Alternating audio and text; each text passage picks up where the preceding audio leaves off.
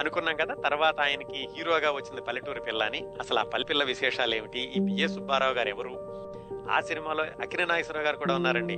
అంటే ఎన్టీ రామారావు గారు వచ్చి రావడంతో అప్పటికే ఐదు సంవత్సరాలుగా సినిమా రంగంలో ఉన్న అక్కినే నాగేశ్వరరావుతో కలిసి సినిమాలో నటించారు. అది ఎలా జరిగింది?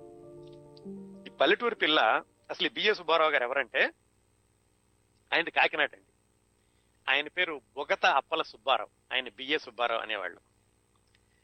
చాలా ఆసక్తికరం ఏంటంటే ఈయన నేను కలుసుకున్నాను. పంతొమ్మిది వందల ఎనభై మూడు ఎనభై ఆరు ఎనభై ఏడు ప్రాంతాల్లో ఈయన ఫిలిం డెవలప్మెంట్ కార్పొరేషన్ చైర్మన్ గానే ఏదో ఉండేవాళ్ళు. ఒకసారి హైదరాబాద్లో ఈయన్ని ఫిలిం డెవలప్మెంట్ కార్పొరేషన్కి వెళ్ళినప్పుడు ఏవో వాళ్ళు డాక్యుమెంటరీలు తీస్తుంటే ఆ సందర్భంలో ఎవరో మిత్రుడితో కలిసి ఈయన దగ్గరికి వెళ్ళాను. అప్పటికి ఈయన ప్రత్యేకత ఏమిటి ఇంత ఇదేమిటి అనేది తెలియదు నాకు కూడాను.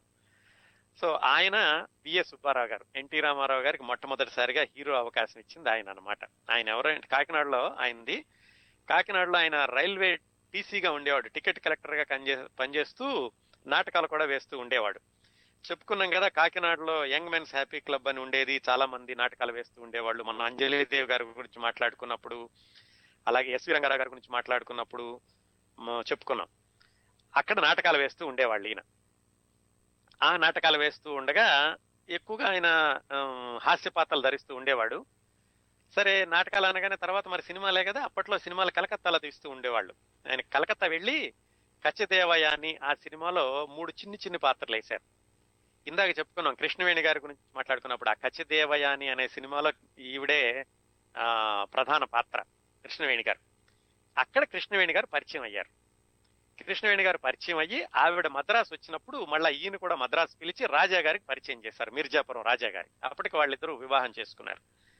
ఆ విధంగా బిఏ సుబ్బారావు గారు మీర్జాపురం రాజా గారి ఆయన ప్రొడక్షన్ కంపెనీలో చేరడం జరిగింది.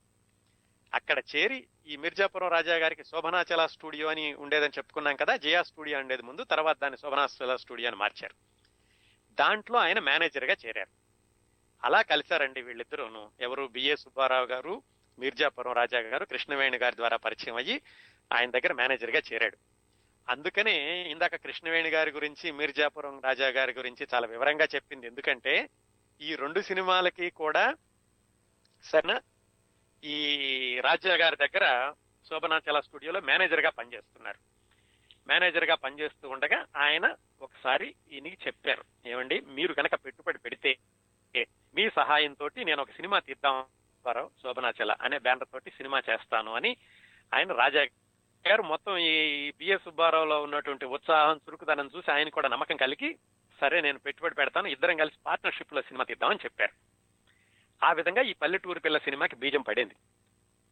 అయితే కూడా ఎవరి దగ్గర చేయకుండా ఆయన సరాసరి భక్తపోతన సినిమా తీశారు. అలాగే బిఏ సుబ్బారావు గారు కూడా ఎవరి దగ్గర డైరెక్షన్ చేయకుండానే ఈయన పల్లెటూరు పిల్ల సినిమా తీయడానికి సాహసం చేశారు రాజా రామారావు గారిని తీసుకురావడానికి ముందు వరకు జరిగిన విశేషాలు కొన్ని ఉన్నాయి. అవి చెప్పుకున్నాక ఎన్టీ రామారావు గారు వచ్చారో చూద్దాం. ఒక్కొక్కసారి ఎన్టీ రామారావు గారి గురించి మనం మాట్లాడుకుంటున్నప్పటికీ ఆ చుట్టుపక్కల ఉన్న వాళ్ళ గురించి ఆ చుట్టుపక్కల జరిగినటువంటి సన్నివేశాలు ఆ చుట్టుపక్కల జరిగినటువంటి సంఘటనలు కూడా తెలుసుకోవడం ముఖ్యం. ఎందుకంటే ఎన్టీ రామారావు గారు ఎలాంటి పరిస్థితుల్లో పైకి వచ్చారు ఎలాంటి వ్యక్తులతో పనిచేశారు? ఎలాంటి సంఘటనల్ని సన్నివేశాలను ఎదుర్కొన్నారు? ఇలాంటివన్నీ తెలుస్తాయి అన్నమాట. అందుకని కొంచెం మిగతా వాళ్ళ గురించి కూడా చెప్పుకుంటూ ఉంటాం. ఈ సినిమాకి పల్లెటూరు పిల్ల సినిమాకి ఏం చేశారంటే వీళ్ళు ఒక ఇంగ్లీష్ నాటకాన్ని ఆధారంగా తీసుకున్నారు. ఫెజారో అని ఒక ఇంగ్లీష్ నాటకం. దాన్ని ఆధారంగా చేసుకుని కథ రాసుకుంటారు. నిజంగానండి ఈ సినిమా కథ చూస్తే ఇప్పుడు వస్తున్న సినిమా కథలకు ఏమాత్రం తీసిపోదు. కొంచెం దీన్ని సానపట్టి దీన్ని కనుక ఆధునికం చేస్తే ఈ రోజుల్లో వచ్చే సినిమా కథగా కరెక్ట్గా సరిపోతుంది అనమాట అలాంటి కథని ఆయన పంతొమ్మిది వందల నలభై ఏడులోనే తయారు చేసుకున్నారు. అది చేసుకున్నాక దీనికి ఈ పల్లెటూరు పిల్ల సినిమాలో కథ ఏమిటంటే చాలా క్లుప్తంగా చెప్తాను మీకు అర్థమవుతుంది? అంటే ఇందులో నాగేశ్వరరావు గారు రామారావు గారు ఇద్దరు ఉన్నప్పటికీ ఎన్టీ రామారావునే హీరోగా ఎందుకు పేర్కొంటున్నారు? అసలు అక్కినే నాగేశ్వరరావు గారి ఈ సినిమాలోకి ఎలా వచ్చారు? ఈ విషయాలు తెలుసుకోవడానికి ముందు కథ చాలా క్లుప్తంగా చెప్తాను. ఇందులో పల్లెటూరు పిల్లలో హీరో అంజలి గారు అప్పట్లో చాలా పేరున్నటువంటి కథానాయిక. వీళ్ళ పేర్లతోటి చెప్తాను నేను యాక్టర్స్ పేరుతోటి మీకు తేలిగ్గా గుర్తుంటుంది. అంజలిదేవికి మేనబావ వరుస అవుతాడు అక్కినే నాగేశ్వరరావు. వాళ్ళ ఇంట్లోనే ఉంటూ ఉంటాడు. వాళ్ళ ఇంట్లోనే పెరుగుతుంటాడు తల్లిదండ్రులు లేకపోవడంతో. ఇది ఒక ఊళ్ళో జరిగే ఒక ఊళ్ళో ఉన్నటువంటి సెట్టింగ్ పక్క ఊళ్ళో కంపన్న దొర అని ఒక అతను ఉంటాడు. అతను ఎవరు అంటే మీరు దోపిడీ దొంగ అనుకోవచ్చు దౌర్జన్యం చేసేవాడు అనుకోవచ్చు ఒక రౌడీ అనుకోవచ్చు. ఆ కంపన్న దొర అనే అతను బిఎస్ బి ఆయన ఆ ఆ క్యారెక్టర్ వేసిన ఆయన పేరు ఏవి సుబ్బారావు. యాక్చువల్గా ఆ క్యారెక్టర్ కోసం ఎస్వి రంగారావుని పిలిచారన్నమాట. పిలిచి ఎస్వి రంగారావు గారు వచ్చేసరికి ఆలస్యం అవడంతో ఏవి సుబ్బారావు గారికి ఆ పాత్ర ఇవ్వడంతో ఇందులో అంజలీదేవి గారి తాతగారి పాత్ర ఇచ్చారు ఎస్వి రంగారావు గారికి. అంటే ఎస్వి రంగారావు గారు వరుదిని అయిపోయాక ఒక తాత పాత్రలో వేశారనమాట ఈ సినిమాలో చిన్న వేషం వేశారు. ఆ కంపన దొర ఉంటాడు ఏవి సుబ్బారావు. ఆయన ఆయన దగ్గర అసిస్టెంట్ ఎన్టీ రామారావు. అది ఆ, పాత్ర. అయితే ఏమవుతుందంటే ఆ కంపన దొర చేసే పనులు ఏమిటంటే పక్క ఊళ్ళ మీద పడి దండెత్తి వాళ్ళందరినీ దోచుకోవడం వాళ్ళ దగ్గర నుంచి పంటలు ధనము కొల్లగొట్టుకు వెళ్ళడం ఇది అతను చేసే పని. ఆయన దగ్గర అసిస్టెంట్ ఎన్టీ రామారావు. ఒకరోజు ఈ అంజలిదేవి ఉన్నటువంటి ఊరికి దండెత్తడానికి వస్తారు. వచ్చినప్పుడు ఎన్టీ రామారావుని పంపిస్తాడనమాట ఏవి సుబ్బారావు నువ్వు వెళ్ళి ఆ ఆ గ్రామాన్ని దోచుకురా అని. అక్కడికి వచ్చినప్పుడు అంజలిదేవి పట్టుకుని ఇతనికి చెడమెడ వాయిస్తుంది. వాయిస్తుందంటే కొట్టడం కాదు నీతులు చెప్తుంది నువ్వు చేసే పని ఇదేనా? ఇలా నువ్వు దుర్మార్గమైన పని చేస్తున్నావు వాడికి ఎందుకు సహాయం చేస్తున్నావని మొత్తానికి అతన్ని బ్రెయిన్ వాష్ చేయడానికి ప్రయత్నిస్తుంది ఎన్టీ రామారావు. ఎన్టీ రామారావు ఒట్టి చేతులతో వెనక్కి వెళ్తాడు. వెనక్కి వెళ్ళేసరికి ఆ కంపన్న ద్వారా ఏవి సుబ్బారావు ఆయన్ని నువ్వు దోయకుండా దోపిడీ చేయకుండా వచ్చావు ఏమి తీసుకురాలేదు అని అతన్ని దండిస్తాడు ఎన్టీ రామారావు. ఎన్టీ రామారావుకి అతనంటే విరక్తి పుట్టి అంజలిదేవి పుట్టిన మా అంజలిదేవి చెప్పిన మాటల వల్ల మనసు మారి వెనక్కి వచ్చేసి అంజలిదేవి ఊరు వచ్చి ఆ వస్తూ ఉండగా ఏం జరుగుతుందంటే ఆయన ఊర్లోకి ప్రవేశిస్తూ ఉండగా అంజలిదేవి ఆయన మేనబావ అక్కినే నాగేశ్వరరావు వాళ్ళిద్దరిని ఒక దున్న ఒక ఎద్దు పొడుస్తుంటే ఇతను వెళ్ళి ఎదిరించి వాళ్ళని కాపాడతాడు. ఆ విధంగా ఊళ్ళో వాళ్ళందరూ కూడా ఎన్టీ రామారావు అంటే మంచి అభిప్రాయం ఏర్పడుతుంది ముందులోనే. ఆ విధంగా ఎన్టీ రామారావు అంజలిదేవి దగ్గర అవుతూ ఉండగా అక్కినే నాగేశ్వరరావుకి కోపం వస్తుంది. ఏమిటి? ఈయన నాకంటే దగ్గర అవుతున్నాడు నాకు వరుస అవుతుంది కదా అంజలిదేవి అని. అయితే అంజలిదేవి చెబుతుంది చూడు నేను ఎప్పుడు బావగా చూడలేదు. నువ్వు మా ఇంట్లోనే పెరిగావు. ఒక అన్నయ్యగా అనుకుంటున్నాను. నీ మీద నాకు ఎలాంటి భావం లేదు. నేను ఎన్టీ రామారావుని ప్రేమిస్తున్నాను అని.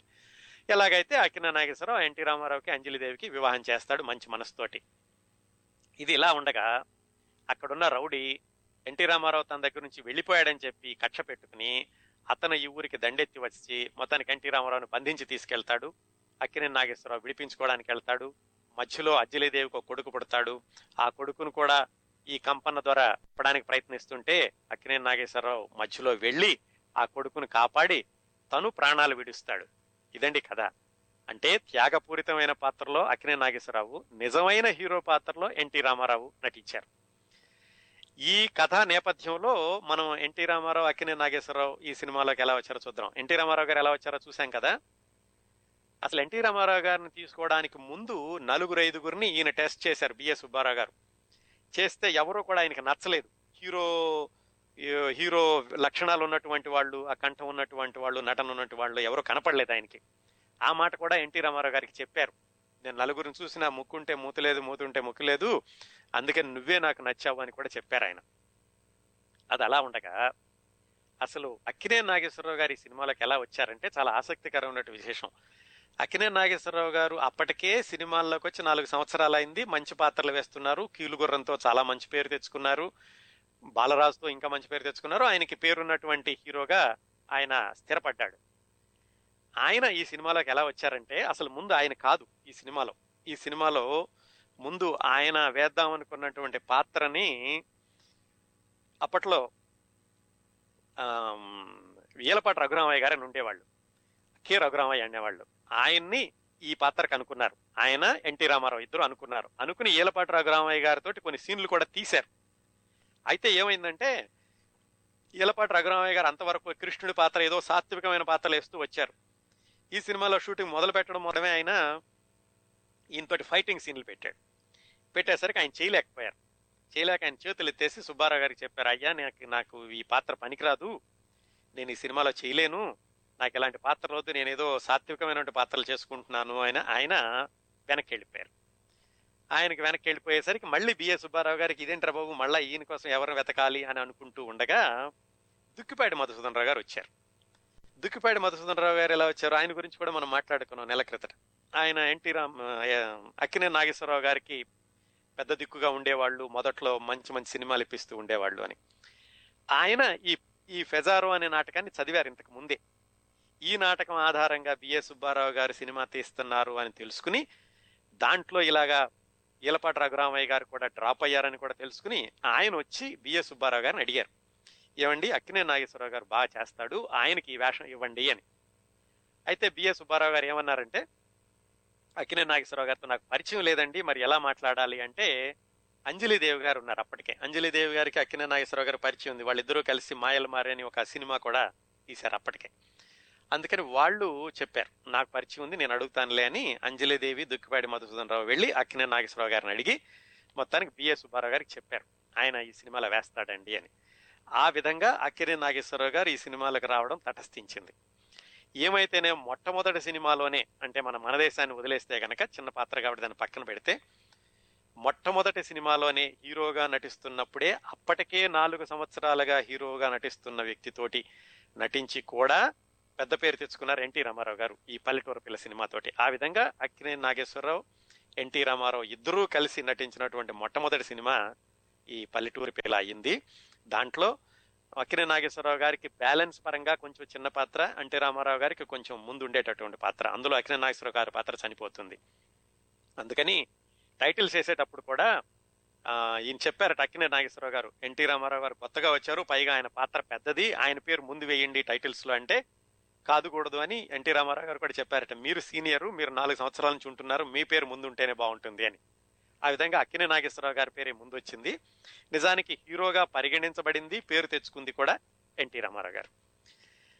అయితే ఈ సినిమా షూటింగ్ సమయంలో జరిగినటువంటి ఒక రెండు మూడు సంఘటనలు చెప్తాను. అంటే ఇవి కూడా ఎందుకంటే ఎన్టీ రామారావు గారు సినిమాల్లోకి రాగానే ఆయనకి ఎంత ఆమ్, ఆవేశపూరితంగా ఉండేది పాత్రలు అంటేను ఎంత జీవించేవాళ్ళు అనడానికి ఇందాక మన దేశంలో ఒక ఉదాహరణ. ఇక్కడ ఇంకో రెండో ఉదాహరణలు. ఎన్టీ రామారావు గారు మొట్టమొదటిసారిగా తీసినటువంటి సీన్ ఏమిటంటే ఈయన ఈ పల్లెటూరును దోచుకోవడానికి వచ్చినప్పుడు అంజలీదేవి అతన్ని చెంపదెబ్బ కొడుతుంది. ఇది సీను.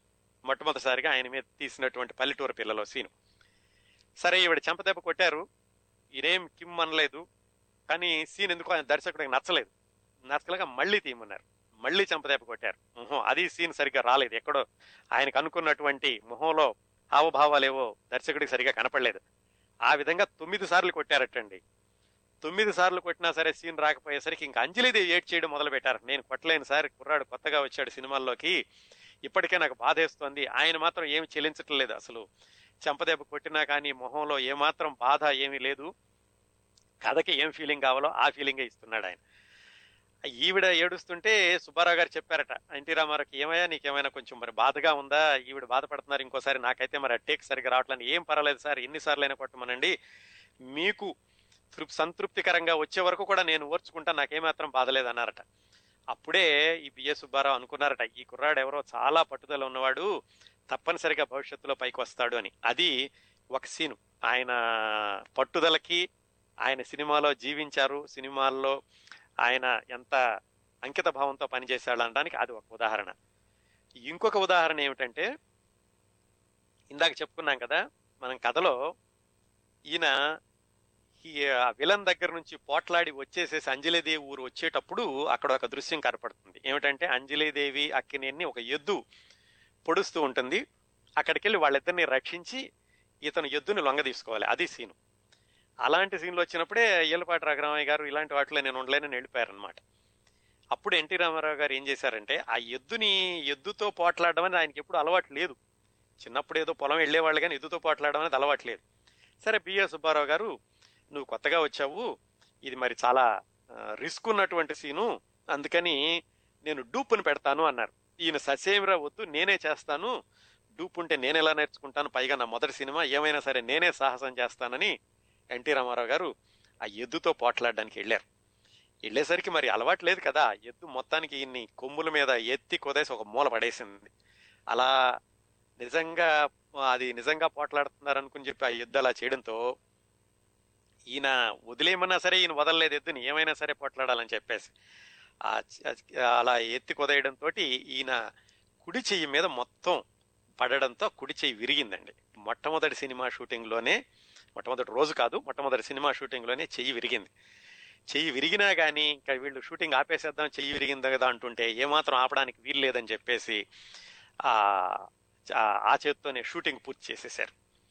అది చూసి కూడా బిఎస్ సుబ్బారావు గారు చాలా ఆశ్చర్యపోయారట. ఈ కుర్రాడి ఇది అంకిత భావం అనుకోవాలా మొండి పట్టుదల అనుకోవాలా? మొత్తానికి సినిమాకి మాత్రం ఏమాత్రం అడ్డ రాకుండా చేయాలా చేస్తున్నారు అని నేను చాలా ఆశ్చర్యపడి ఆయన ఎన్టీ రామారావు గారిని అభినందించి మొత్తానికి ఎలాగైతే ఆ సీను అయిపోయింది. ఆ సీన్ అయిపోయాక ఏమైంది? కొంతసేపటికి ఈయన ఇక్కడ ఇంకొక విషయం చెప్పుకోవాలి. ఈ షూటింగ్ జరుగుతున్నంతసేపు పల్లెటూరు పిల్ల షూటింగ్ జరుగుతున్నప్పుడు ఆర్థిక ఇబ్బందులు బాగా ఉండేవి ఒక చిన్న బ్రేక్ ఇచ్చి వేరే విషయం చెప్తున్నాను. ఎందుకంటే బిఏ సుబ్బారావు గారు కేవలం భాగస్వామి. దీనికి ఎక్కువగా పెట్టుబడి పెట్టే ఆయన జమీందార్ గారు. ఆ జమీందార్ గారు ఆయన అప్పటికే ఇంకో రెండు సినిమాలు తీస్తున్నారు. ఏది మన దేశం సినిమా కూడా కంటిన్యూ అవుతోంది కీలుగుర్రం సినిమా తీస్తున్నారు లక్ష్మ కథ వచ్చింది. ఇలా మూడు సినిమాలతో ఉండటంతో ఈ సినిమాకి పెట్టుబడి పెట్టడం ఒక్కొక్కసారి ఆయనకు ఆలస్యం అయ్యేది. అందుకని చెప్పి ఆయన ఎప్పుడో ఎప్పుడో డబ్బులు పంపించినప్పుడు షూటింగ్ జరుగుతుండేది మధ్య మధ్యలో ఆగిపోతూ ఉండేది. ఈయన వచ్చినప్పుడు ఆ డబ్బులు వచ్చినప్పుడు యాక్టర్స్కి ఇవ్వడం కంటే కూడా సినిమా షూటింగ్ ముఖ్యం కాబట్టి వాటి మీద ఎక్కువ పెట్టుబడి పెడుతూ ఉండేవాడు సుబ్బారావు గారు. దాంతో ఈ రామారావు గారికి ఎక్కువగా డబ్బులు అనుకున్నంత ఇవ్వడానికి ఆయనకి వీలయ్యేది కాదు. దాంతో ఈయన చాలా ఇబ్బందులు పడ్డాడు. ఎలా ఎంత ఇబ్బందులు పడ్డారంటే ఆయన ఇచ్చినటువంటి భోజనం టికెట్లు అయిపోయినా కానీ మళ్ళీ అడగడానికి ఆయనకేమో ఆత్మాభిమానం మొహమాటం అడిగేవాడు కాదు. రూములో తాతినేని ప్రకాశ్రావు టీవీ రాజు ఉండేవాడు వాళ్ళని అడిగేవాడు కాదు. అలాంటప్పుడు ఆయన దాదాపు కొన్ని రోజులు ఒక రెండు మూడు రోజులు టీ మాత్రం తాగి ఉన్నటువంటి రోజులు ఆకలితో పాడుకున్నటువంటి రోజులు ఈ సినిమా షూటింగ్ జరిగేటప్పుడే ఇవన్నీ కూడా ఉన్నాయటండి. అందుకని ఈయన యాక్సిడెంట్ అయ్యి ఇంటికి వస్తేనేమో ఇంట్లో వాళ్ళ దగ్గర డబ్బులు లేవు హాస్పిటల్కి తీసుకెళ్ళడానికి. అప్పుడు మర్నాడు ఇంకా తగ్గకపోయేసరికి ఈ బిఏ సుబ్బారావు గారే పుత్తూరు కట్టు అంటారు చూడండి ఇలా ఎముకలు విరిగిపోయినప్పుడు ఇప్పటికి కూడా ఉంటుంది. ఆ పుత్తూరు రాజుగారు ఒక ఆయన దగ్గర ఉంటే ఆయన దగ్గరికి వెళ్ళి తీసుకెళ్ళి కట్టు కట్టించారు. కట్టు కట్టించారు బాగానే ఉంది. నేను షూటింగ్ చేస్తున్నాడు. ఆర్థిక ఇబ్బందులు ఉంటున్నాయి. డబ్బులు ఎవరిని అడగలేరు. ఉన్న రోజు తింటున్నాడు లేని రోజు పస్తుంటున్నాడు ఇలా షూటింగ్ జరుగుతుంటే ఇంకొక రోజు ఏం జరిగింది? వీళ్ళు తెల్లవారుజాము వరకు షూటింగ్ చేసి ఇంటికి వస్తుంటే ఆ డ్రైవర్ తీసుకెళ్ళి కార్ని చెట్టు కొట్టేశాడు. కొట్టేస్తే మళ్ళీ ఇంతకు ముందు ఎక్కడైతే గాయమైందో ఆ చేతికే మళ్ళీ గాయమైంది. మళ్ళీ గాయమయ్యేసరికి అది అది రెండోసారి గాయం అదే చేతికి ఇదే షూటింగ్లోనమాట ఆ మర్నాడు కూడా మళ్ళీ ఆయన చూసి మళ్ళీ అదే గాయమైందని చెప్పి ఆయన చాలా బాధపడి ఏం చేయాలనుకుంటుంటే ఆయన మొత్తం చొక్కా తొడుక్కుని గాయం కనపడకుండా చెయ్యి విరిగినట్టు కనపడకుండా షూటింగ్ మాత్రం యథావిధిగా నడిపించారు. ఆ విధంగా షూటింగు చాలా కష్టాలతో నడిచింది. ఈయన ఎన్టీ రామారావు గారి పరిస్థితి కూడా చాలా కష్టాల్లో ఉండింది. డబ్బులు అడగలేడు ఇంకొకరిని. ఈయనకి ఇవ్వడానికి ఈయన దగ్గర డబ్బులు లేవు. ఆయన అలాగా ఉన్న రోజు తినడం లేని రోజు పస్తు పడుకోవడంతో సినిమా షూటింగ్ నడిచింది. ఈ సినిమా జరుగుతున్నంతసేపు ఈయన తాతనేని ప్రకాశ్రావు గారు అలాగే టీవీ రాజు వీళ్ళ ముగ్గురు కూడా రూమ్మేట్స్గా ఉండేవాళ్ళు. దాని గురించి చెబుతూ తాతనేని ప్రకాశ్రావు గారు ఒక చోట రాశారు. ఎంత క్రమశిక్షణతో ఎంత సమయపాలనతో ఉండేవాడంటే తెల్లవారుజామునే లేచి కాలకృత్యాలు తీర్చుకుని వ్యాయామం చేసి ఒక చెంబు నిండా నీళ్ళు పోసుకుని నోటి దగ్గర పెట్టుకుని ఆయన ఓ అని అరుస్తూ ఉండేవాడట. వీళ్ళందరికీనేమో ఇదేంటో డిస్టర్బెన్స్గా ఉంది తెల్లవారుజాము నిద్ర పట్టట్లేదు అంటుండేవాళ్ళట. వాళ్ళకి చెప్పేవాడట ఇలా చేస్తే గొంతు బాగా వస్తుంది. అందుకని నేను గాత్ర సాధన చేస్తున్నాను. అలాగే వ్యాయామం చేయకపోతే శరీరం సరిగా ఉండదు షూటింగ్లో సహకరించదు అని వాళ్ళకి చెప్తూ ఉండేవాడట. అప్పుడు రాశారు ఆయనకి తర్వాత ఆత్మీయన్ ప్రకాశ్ గారికి రామారావు గారు ఇద్దరు బావగారు బావగారు అని పిలుచుకుంటూ ఉండేవాళ్ళు. ఇలా బావగారు అంతా క్రమశిక్షణతోటి ఉంటూ ఉండేవాడు అప్పటి నుంచేను అని చెప్పి ఆయన ఒక చోట ఆయన అనుభవాల్లో రాసుకున్నారు అనమాట ఆ విధంగా పల్లెటూరు పిల్ల షూటింగ్ దాదాపు సంవత్సరంన్నర పాటు సాగిందండి. ఇది పల్లెటూరు పిల్ల మన దేశం కూడా ఒకేసారి షూటింగ్లు జరుగుతూ వెళ్ళినాయి. మన దేశం కూడా ఆలస్యమవుతూ వచ్చిందని చెప్పుకున్నాం కదా. ఈ పల్లెటూరు పిల్ల నిజానికి ఈ సినిమా పూర్తయి విడుదలవ్వడానికి ముందే ఎన్టీ రామారావు గారి ఇంకో సినిమా విడుదలైంది. అంటే టెక్నికల్గా చూసుకుంటే ఎన్టీ రామారావు గారు రెండో సినిమా హీరోగా వేసిన మొట్టమొదటి సినిమా పల్లెటూరి పిల్ల. కానీ దీనికంటే ఇరవై రోజులు ముందు షావుకారు అని ఇంకో సినిమా విడుదలైంది. ఆ సినిమా విశేషాలు తర్వాత చెప్పుకుందాం. ఇది విడుదలవ్వడానికి విడుదలవ్వడానికి ఆలస్యానికి కారణం ఇలా డబ్బులు లేకపోవడం ఆయనకి ఎప్పుడో వచ్చినప్పుడు షూటింగ్ చేయడం దానివల్ల అనమాట ఈ సినిమా విడుదలైంది పంతొమ్మిది వందల యాభై ఏప్రిల్ ఇరవై ఏడున విడుదలైంది. ఇరవై రోజుల ముందంటే ఏప్రిల్ ఏడో తారీఖున షావుకారు విడుదలైంది. ఆ షావుకారులో ఎన్టీ రామారావుగా నటించడం ఆయన నట జీవితానికి ఒక పెద్ద మలుపు. అది తర్వాత తెలుసుకుందాం. ఈ పల్లెటూరు పిల్ల సినిమా షూటింగ్ ఎలా అయింది? ఇలాగ షూటింగ్ సమయంలో రెండు సార్లు ఆయనకి చెయ్యి విరిగింది. మధ్యలో ఆయన అందరూ చూస్తున్నారు అందరూ అప్రిషియేట్ చేస్తున్నారు. నటుడిగా మంచి పేరు తెచ్చుకుంటున్నారు. ఆయన ఎన్ని కష్టాలు పడినప్పటికీ బయటకి ఎవరికి చెప్పుకోలేదు. ఈ షూటింగ్ జరుగుతున్నప్పుడే అన్నయ్య గారు ఎలా ఉన్నారో చూద్దామని వాళ్ళ తమ్ముడు త్రివిక్రమరావు మద్రాసు వస్తే ఈయన చేతికి కట్టు కట్టుకుని కనపడడం ఆయన చాలా బాధపడి అన్నగారితోనే ఉండిపోవడం అక్కడే ఉండిపోవడం అన్నగారిని చూసుకుంటూ అది కూడా జరిగిందనమాట ఇంకా ఈ సినిమా ఏప్రిల్లో విడుదలైంది అనుకున్నాం కదా? పంతొమ్మిది వందల యాభై ఏప్రిల్లో సినిమా విడుదలయ్యాక అనూహ్యమైనటువంటి విజయం సాధించింది.